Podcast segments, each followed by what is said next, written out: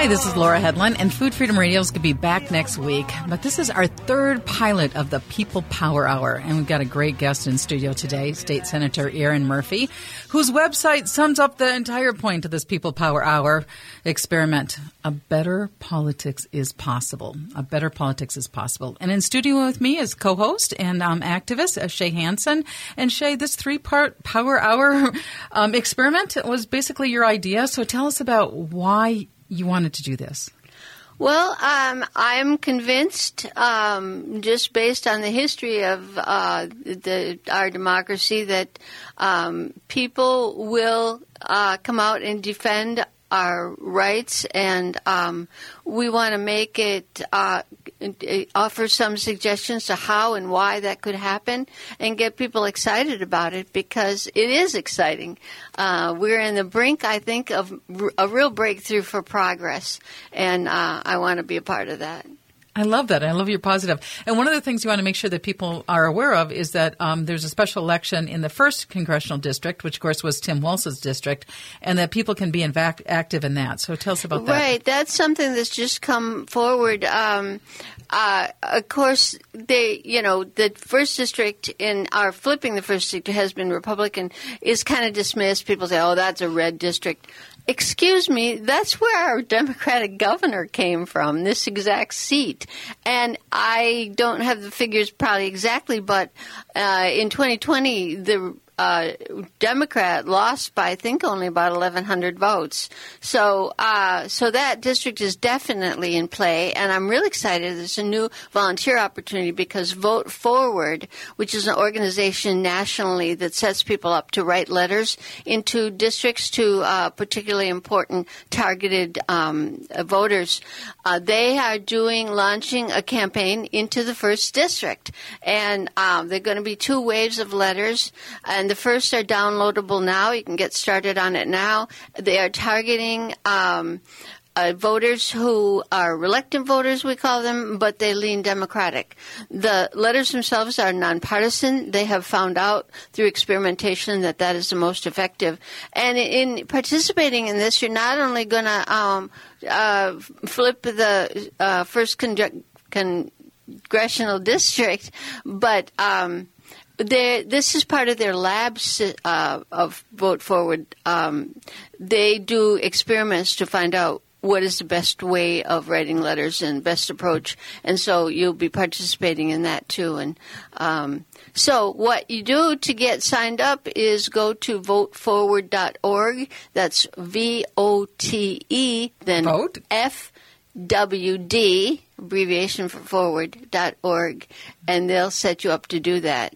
Uh, you put on the stamps and the envelopes, and they uh, set you up to download the letters. And and for people who don't want to phone call or bank, it's letter writing is another way. So oh, you can do this and watch Netflix at the same time. so, Erin Murphy, um, does that people power make a difference when it comes to elections? Of course, it makes a difference. It is the seminal difference in elections. Uh, we often think that elections turn on incumbents and you know who's in power and money.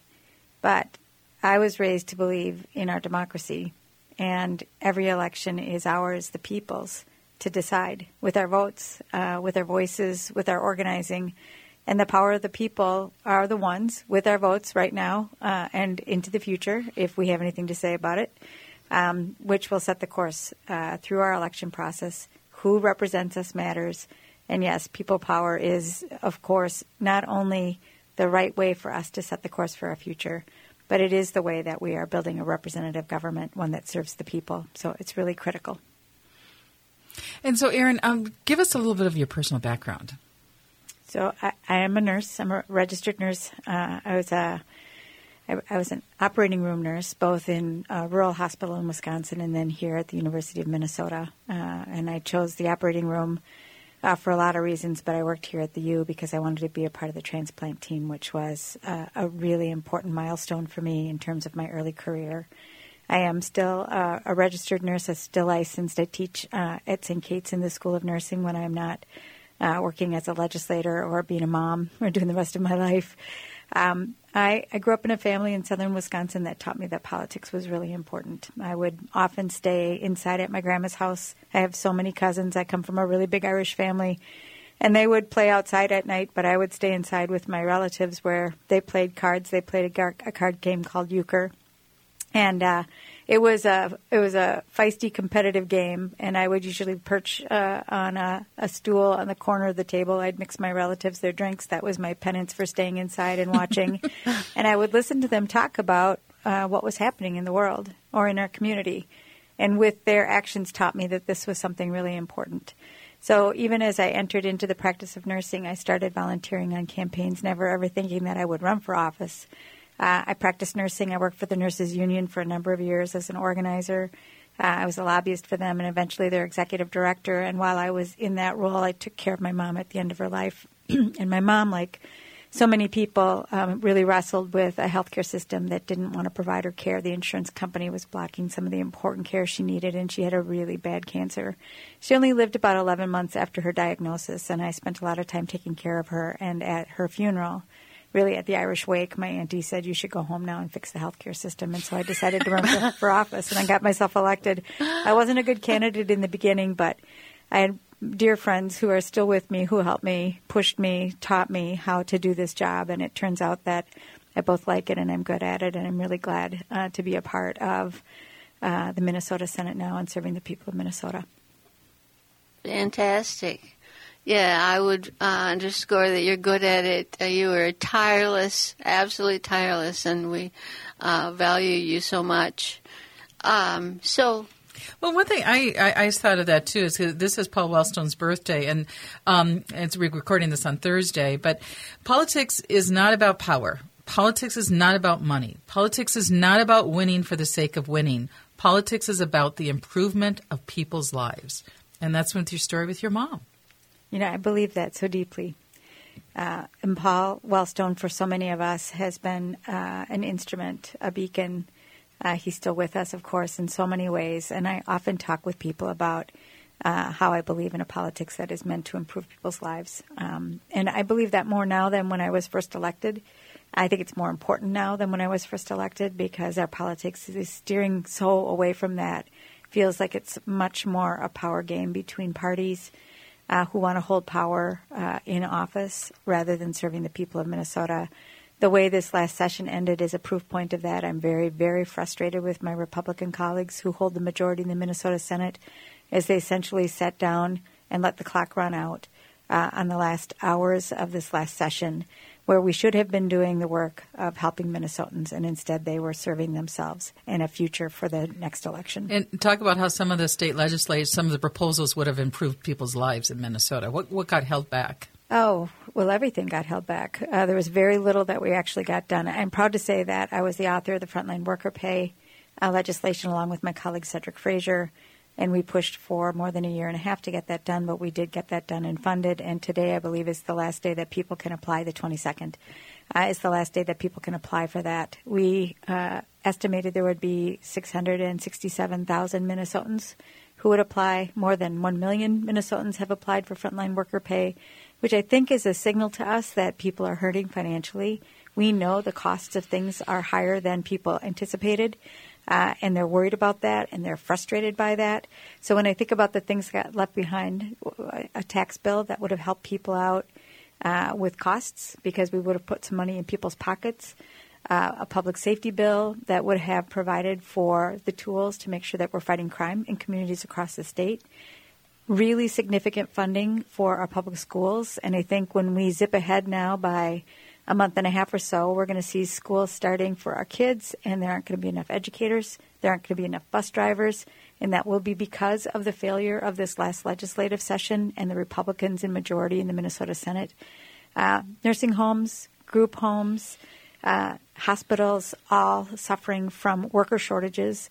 And when I hear the word worker shortage, I think about wage shortages. And we could have done important work across those critical industries to make sure that worker safety, worker protection, and worker wages were improved so that we were recruiting and retaining the workers necessary to do that fundamental work that we're counting on. All of that got left behind for the people of Minnesota.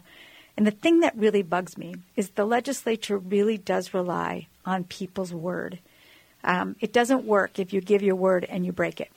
And one of the last things that happens every legislative session when we are negotiating is there's an, agree- an agreement reached, and it's between the Speaker of the House, in this case Melissa Hortman, the leader in the Senate, in this case Jeremy Miller, and the governor. And they reached that framework. They were going to put $4 million into tax cuts, $4 million into spending for nursing homes and schools, and $4 million into the bottom line to make sure that if we enter into a recession, that we're protected against a budget deficit. Jeremy Miller signed that term sheet. He shook hands with those partners. He talked to the media and to the people of Minnesota and said, This is our framework. We're going to get it done. I was taught when I go to work to do my job. As a legislator, I do things this way. I, I work very hard and I, I leave everything that I've got on the field. I work until I win or I win for the people of Minnesota. But in this case, I think Jeremy Miller left everything on the table and walked away from the people of Minnesota. And that's why we didn't get a deal done and after we adjourned and there was a call to go back into special session, he said the terms of that deal expired when the session was over. And if we want to do anything, we're going to have to start over. And I'm telling you what, Minnesotans are really upset about it. I was just down in Winona. I hear it at the doors. I hear it from people at events. They understand that we, we didn't get our job done and they know why. So you're listening to People Power Hour. Um, Erin, State Senator Erin Murphy and activist Shaye Hanson. We're going to take a break. We'll be right back. And how do we get a trust economy? And how it start? It does start with flipping the Minnesota State Senate. You're listening to People Power Hour.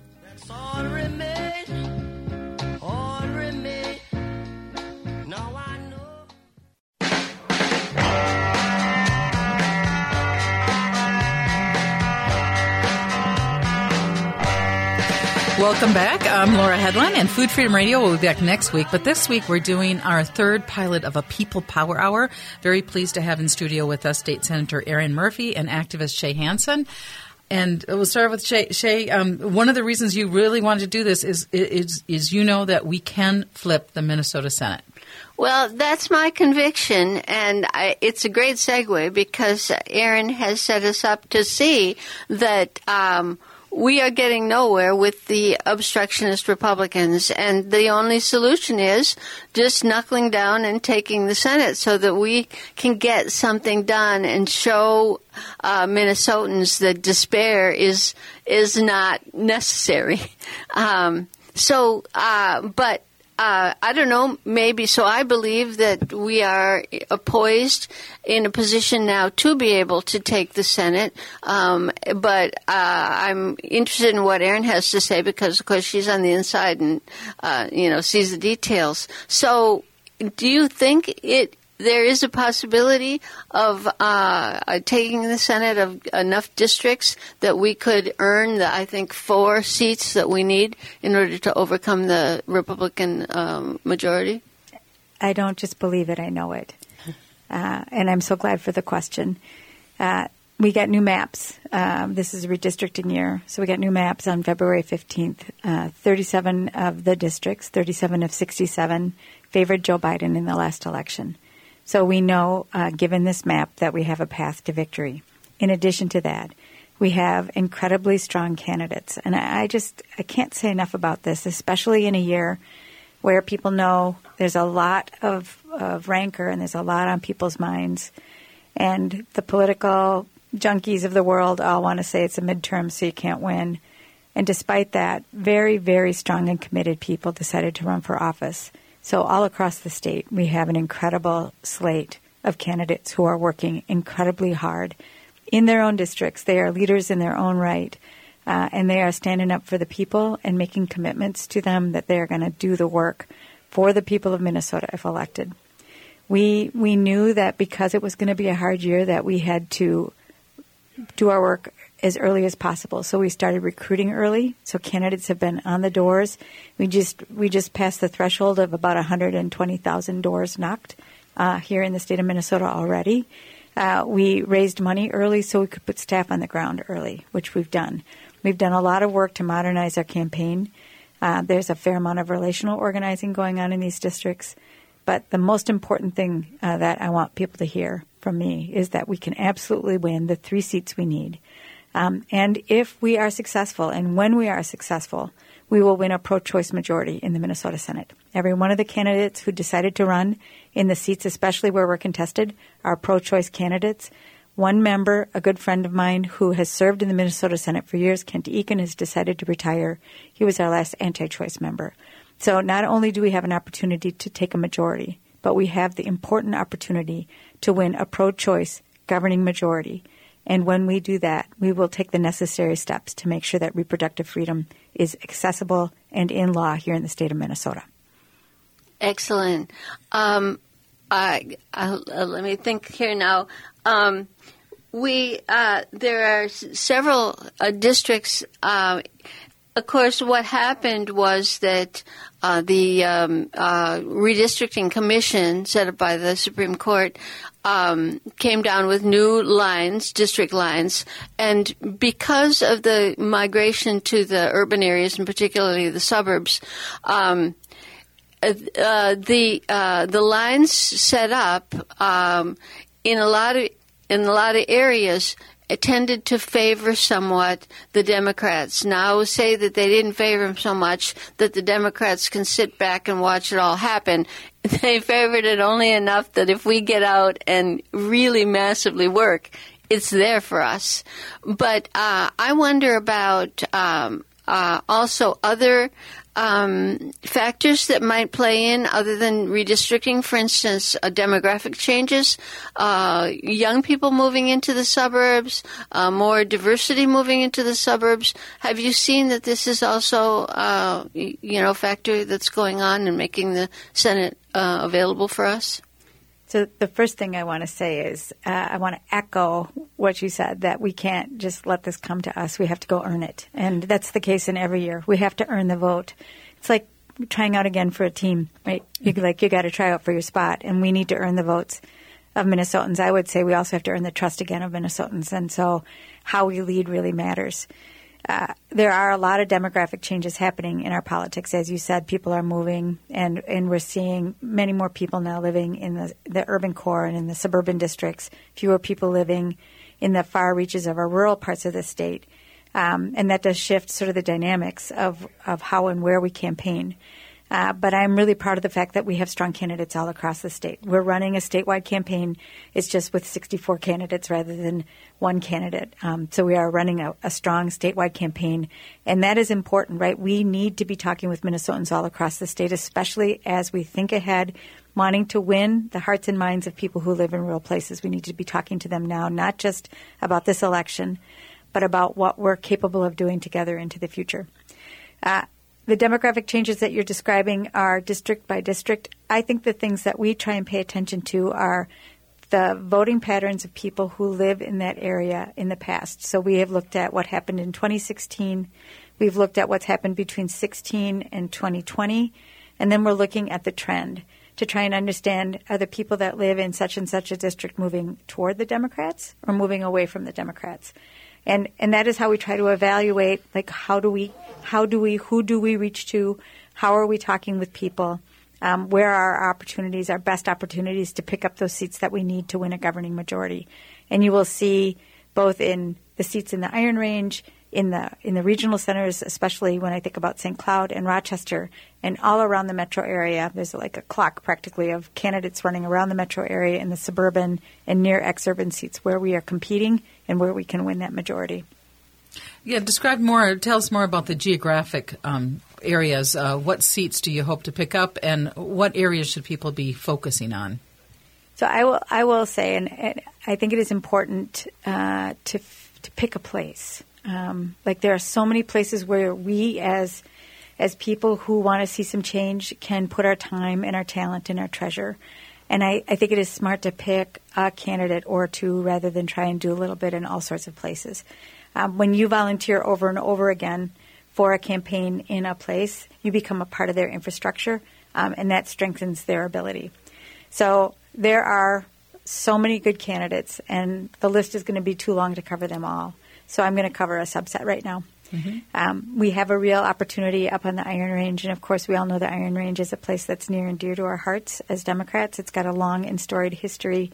We are losing two members, um, people who have decided to retire, and Senator Bakk and Senator Tomassoni, longtime Democrats that departed from the Democratic Party, the DFL party, in this last cycle, um, and then decided to uh, retire. So, two open seats up there.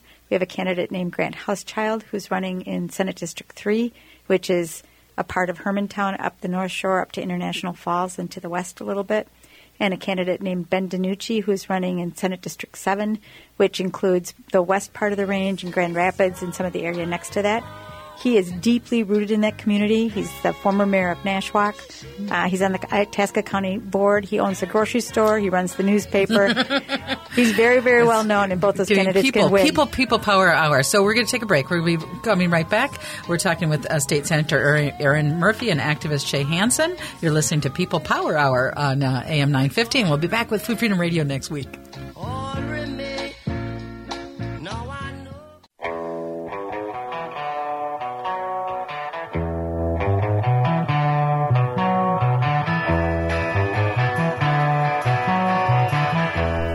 Welcome back. Uh, we're doing our third uh, experimental People Power Hour, and with me is activist Shay Hansen. I'm Laura Headland, and very pleased to have in studio with us State Senator Erin Murphy.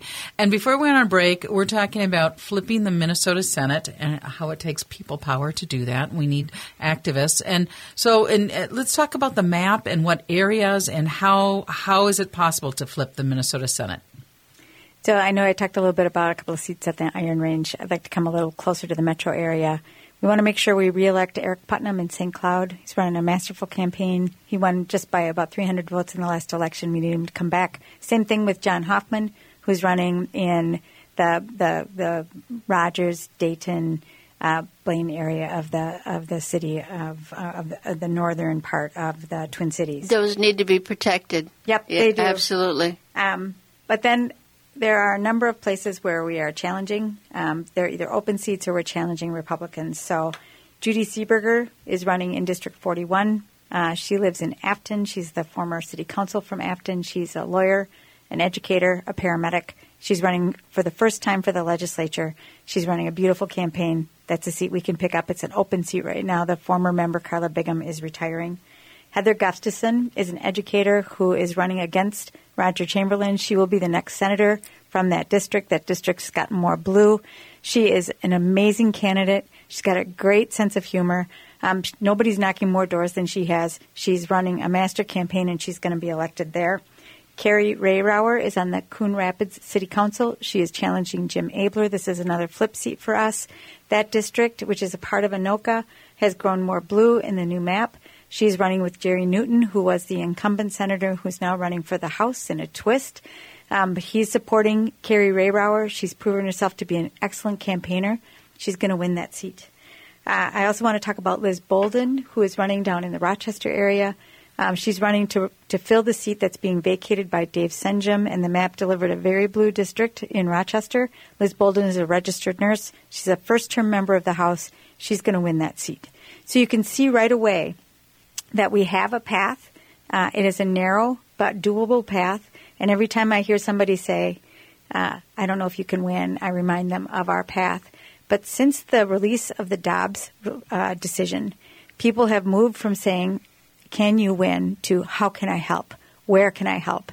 And that's why I'm so excited to be with you today because there are a handful of seats. There are great candidates everywhere, uh, but there are a handful of seats that I think are in strong contention that will deliver for us a governing majority. And we've got to pay attention to those seats as well as support our friends uh, who are running across the state. I, I can't help wanting to talk about uh, uh, uh, the district that you talk about in Rochester, which is District 25.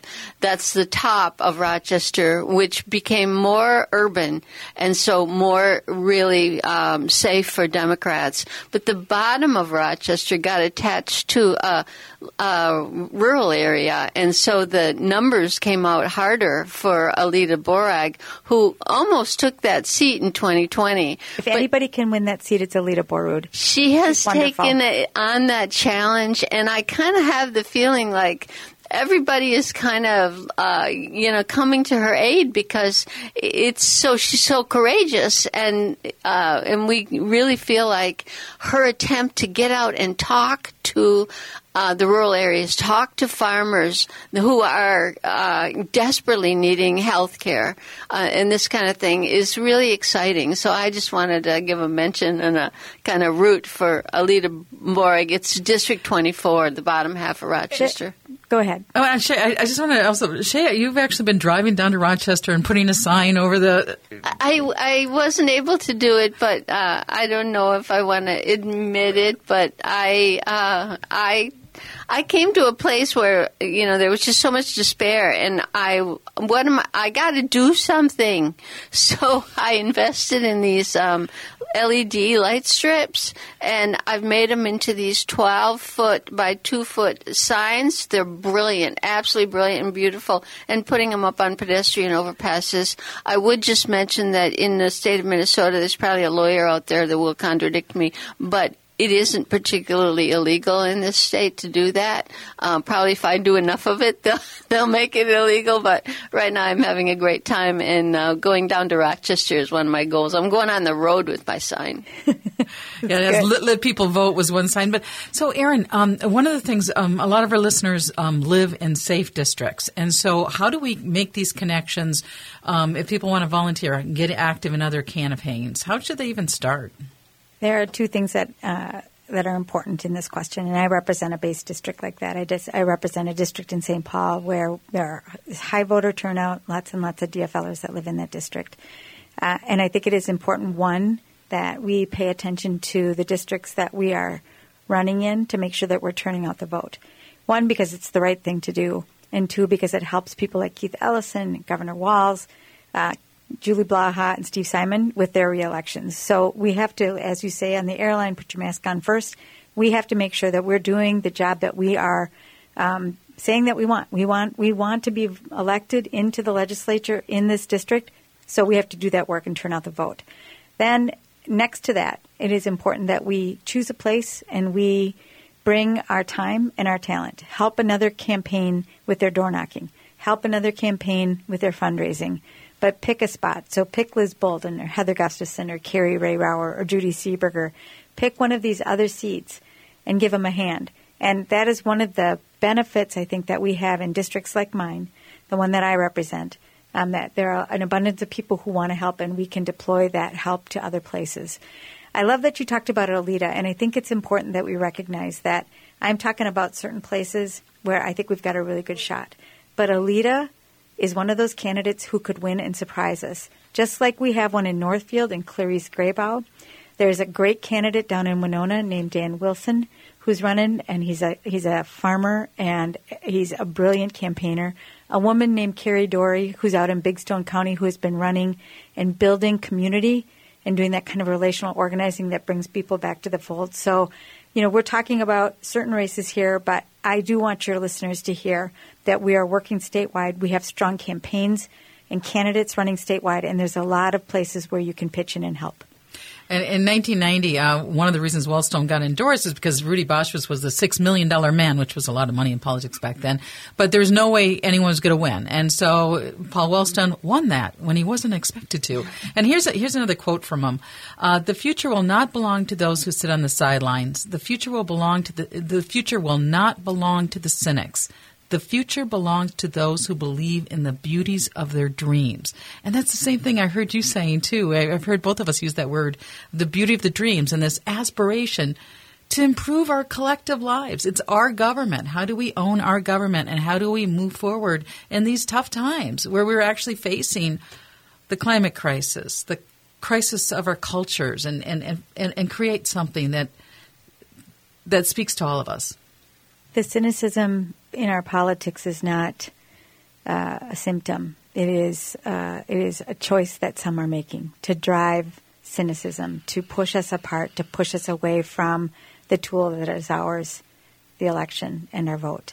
Uh, and the answer to that rests with us. Like we have to thwart cynicism. We can't adopt it for ourselves. And what I learned, especially in the race in 2018 when I ran for governor, is that when you campaign with purpose, um, rooted in hope in the belief in what we can accomplish together when we work together, fight together, stand together, um, that that creates momentum all by itself. It creates movement by itself. And when people see not just something that they want to do, but them themselves and the things, the future that they want embodied in a campaign, they come to it. That's how we build movement. That's how we make change.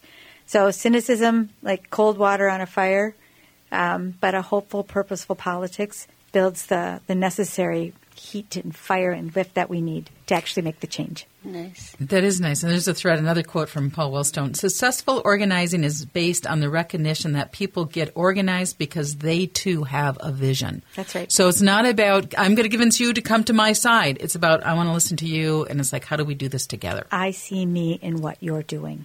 I'm going to join. That That's right. reminds me of something that uh, uh, was a little message about people from safe districts, particularly inner city, coming out to the suburbs maybe and doing door knocking and this kind of thing.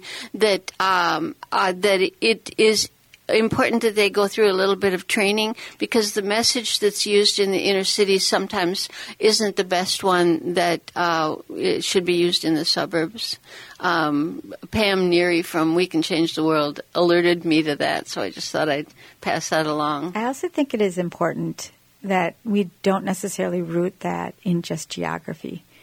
Um, that when you think about 64 candidates running across the state, each one of us has our own personality. Each one of us are running in a district that has its own personality, its own needs. And if we're going to help another candidate, if I'm going to go door knock with Kelly Morrison, a doctor who's running for the for the Senate and she's going to win, I want to make sure that I'm echoing what she's saying, what's important to her, because she knows best what's right in that district. So it's not so much geography as it is the fact that we all have something special to offer, and we should all reflect that when we're knocking those doors with other candidates. And I, I, it just came to my mind something that Judy Barton with Healthcare for All shared on the first, on the second People Power Hour is that when they they have a booth at the state fair, they're pairing a person who may not know as much with a person who does. So you, you work in partnership with each other because it, it does. You, you want to. We can support each other, and yeah, there- it's okay to not know.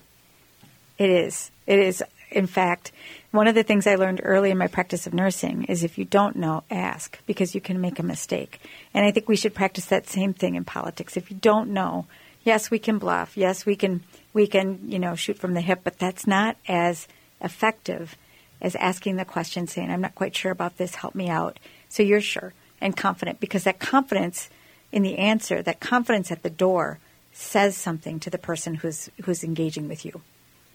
And it's all a learning curve for all of us. Of course. We- you know, we're, we're all new to this. I had no idea that there were 67 Minnesota senators and that there were di- twice as many House members and that those were all nested in the. I didn't. It still drives me crazy that they have the. Uh, congressional districts start at the bottom and go up, and then the Senate districts start at the top and go down. Uh, yeah, Yeah, so you know, that's a thing. yeah, we do the same thing with tabling when uh, uh, people ask a lot of questions, and tabling is so important because people we're out with the public, able right there to answer the questions, and. Um, uh, and so we pair together somebody who is pretty real familiar with uh, answering the questions with somebody who's maybe newer. So, uh, so we're going to take a break shortly, and then we're going to try to connect this because this whole idea of people power and how we get active, and and life is complex, right? Politics is very complex, but it does really impact lives. And you started with the story with your mom and the health insurance struggle that she had, and and and uh, and we have this. Um, we can think about our education systems, our infrastructure systems, all the things that we could be doing together. And so, how do we, as a people, come together and own our government? You know, how do we move forward? And so, you're listening to the second annual or the third uh, People Power Hour, and we'll be back um, shortly with our last segment. Uh, thank you, Erin Murphy, State Senator Erin Murphy, and activist Shay Hansen.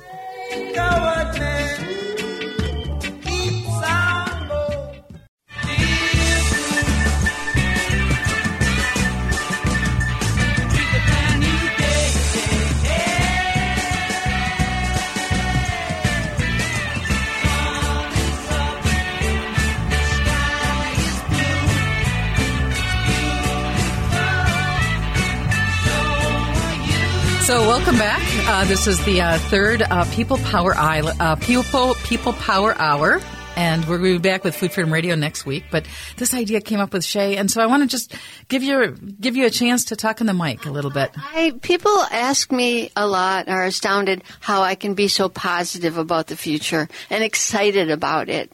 And I don't see how you can be anything else. If you take a look at American history, we kicked out one, the biggest, one of the world's biggest empires uh, in King George. We we established uh, uh, democracy. Yes, it was only for rich white men, but we eventually added all white men.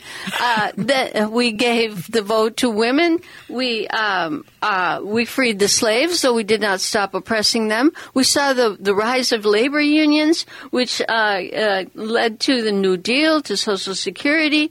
Environmental movements started. We uh, achieved Medicare, Medicaid, disability rights, women's sports, even AIDS attention, GLBTQ, civil rights, clean air, clean water, the Me Too movement. I'm not making this up. We did all that, and and none of it was handed to us. People fought and died in many cases, and and so I really feel a confidence that Americans are going to step up. They're going to see the threat that we're facing now. Uh, the crucial challenges that we have and uh, come together. Uh, we really need to achieve this uh, trifecta, and take the Senate so that we can dispense with the blatant obstructionism that's going on in the Republican Party, uh, I, um, and uh, and get on with showing uh, the people of this state the path that there is a really uh, vibrant and and uh, improved path forward that deals with these crucial problems that we are facing right now. So. Uh, let's be positive. Let's all get together. It's going to take a massive effort to get the Minnesota Senate vote. We can do it, and Americans will, and Minnesotans will do it. You agree with that, Erin? I do. I know people have a lot on their plate. They're worried about the cost of gas and the cost of butter. I know they're worried about you know crime in their neighborhoods. Uh, they're worried about their kids in their schools. They're worried about a lot of things. And when you have that kind of stuff on your list, it's hard to think about uh, the bigger issues uh, that we all know that we have to contend with. So I'm hoping your listeners will add to their list. You know, they're going to Costco to find a good deal on the price of milk or gas uh, when they are thinking about how to make sure their communities are safe. I hope they'll also add to their list that they're going to pitch in and help somebody win this next election. The extremism that's taking over the Republican Party is really threatening to us. It's why we didn't get our work done this session. We need some change in the legislature, and it will only come from the activism and the work and the voices of the people of Minnesota. So find a good price on milk. Do all that you can do to keep your community safe. I'll do my part with you um, because I know that people are worried about that. But then let's plug in and let's win this next election and make sure that we're delivering a future for all of us in the state. And so, what is the our shared vision? Is um, we have a, an incredible. I love the song "It's a Wonderful, It's a Wonderful World," and I had Jim Emery on um, Food Freedom Radio a couple weeks ago, and he was traveling around on a food injustice, uh, uh, uh, justice and joy, and how we find the joy in the tough times. Because you are right, it's hard to go grocery shopping right now. And okay, so you can get some cornmeal. You can buy that from a local farmer, and there's all sorts of wonderful ways to make really cheap things with cornmeal. By the way, I'm just gonna get that. And if you grow food in your yard, there's no inflation involved, and you also protect monarchs at the same time. And let's have food forest. And so when you think about what this larger vision is, is a, a, um, is to is to see that we are all living together on this living earth, and it's really super complex, and we can't reduce it to one story. It is complex. We need good government.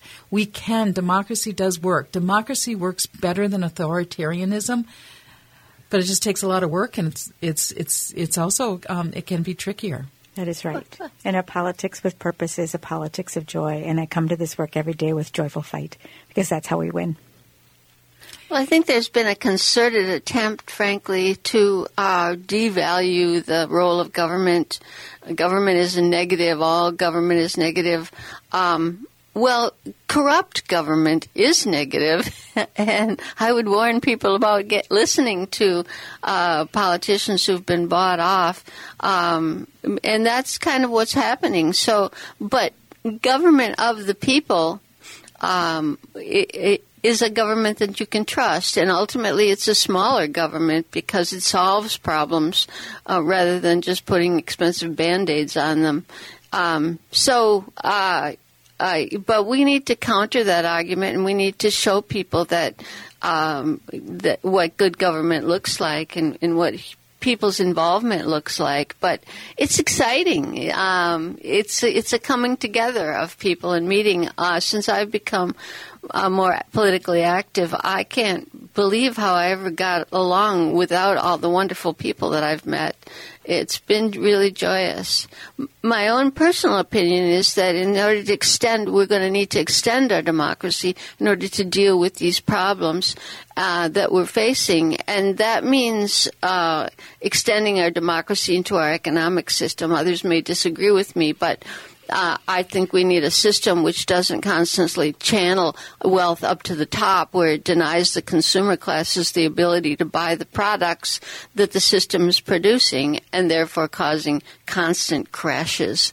Um, this isn't necessary, but um, we need to all get involved and make better things happen. We can do that. I, without a doubt, I'm down the last minute. I know. I mean, because on that, I mean, Erin uh, Murphy, your website um, talked to us about your parents and that their jobs came with health insurance and pension. And that's my dad was a truck driver. My mom lived on his pension. We had dental care. You know, six kids, four bedroom house. It was fine. And what's happened now? So there's so many issues only a minute 38 left. I, I just wanted, I was uh, so happy for, Shay to reach out with this uh, People Power Hour. Uh, we've had uh, the Secretary of State's office on. We had Common Cause Minnesota. We had COPAL. We had Healthcare for All. We had Isaiah, Jeff Piota, and then um, Erin Murphy. So anything else you'd like to say? We, we may want to continue this in some way. So if anyone has ideas, if we want to do more People Power on AM 950, reach out to me at laura at am950radio.com. But last, last minute for you, Erin. Well, I'll just say thank you so much for having me today. And I love this idea of People Power Hour. I believe so deeply in what we can do together. I believe in uh, us. I believe in our listeners. Uh, I believe that together we will build a future, the one that we want. Um, but it takes our work, it takes our votes, and I'm in for that, and I hope you are too. Shay? Um, I don't know how I could follow that. That's exactly perfect. So let's get out and meet each other and do this joyful work. Uh, all hands on deck. We can take the Minnesota Senate. We can. Politics is not left, right, or center. It's about improving people's lives. We all do better when we all, All do, do better. better. Yay! so get active, get vote, find your place. It's all, there's a lot of options out there. Find what works best for you. Um, and thank you so much for listening to this People Power Hour. Again, Food Freedom Radio will be back next week. And if anyone wants to listen to these, they are available on the Food Freedom Radio uh, podcast site. Thanks so much, Erin Murphy and Shay Hansen. Thank you. Thank you.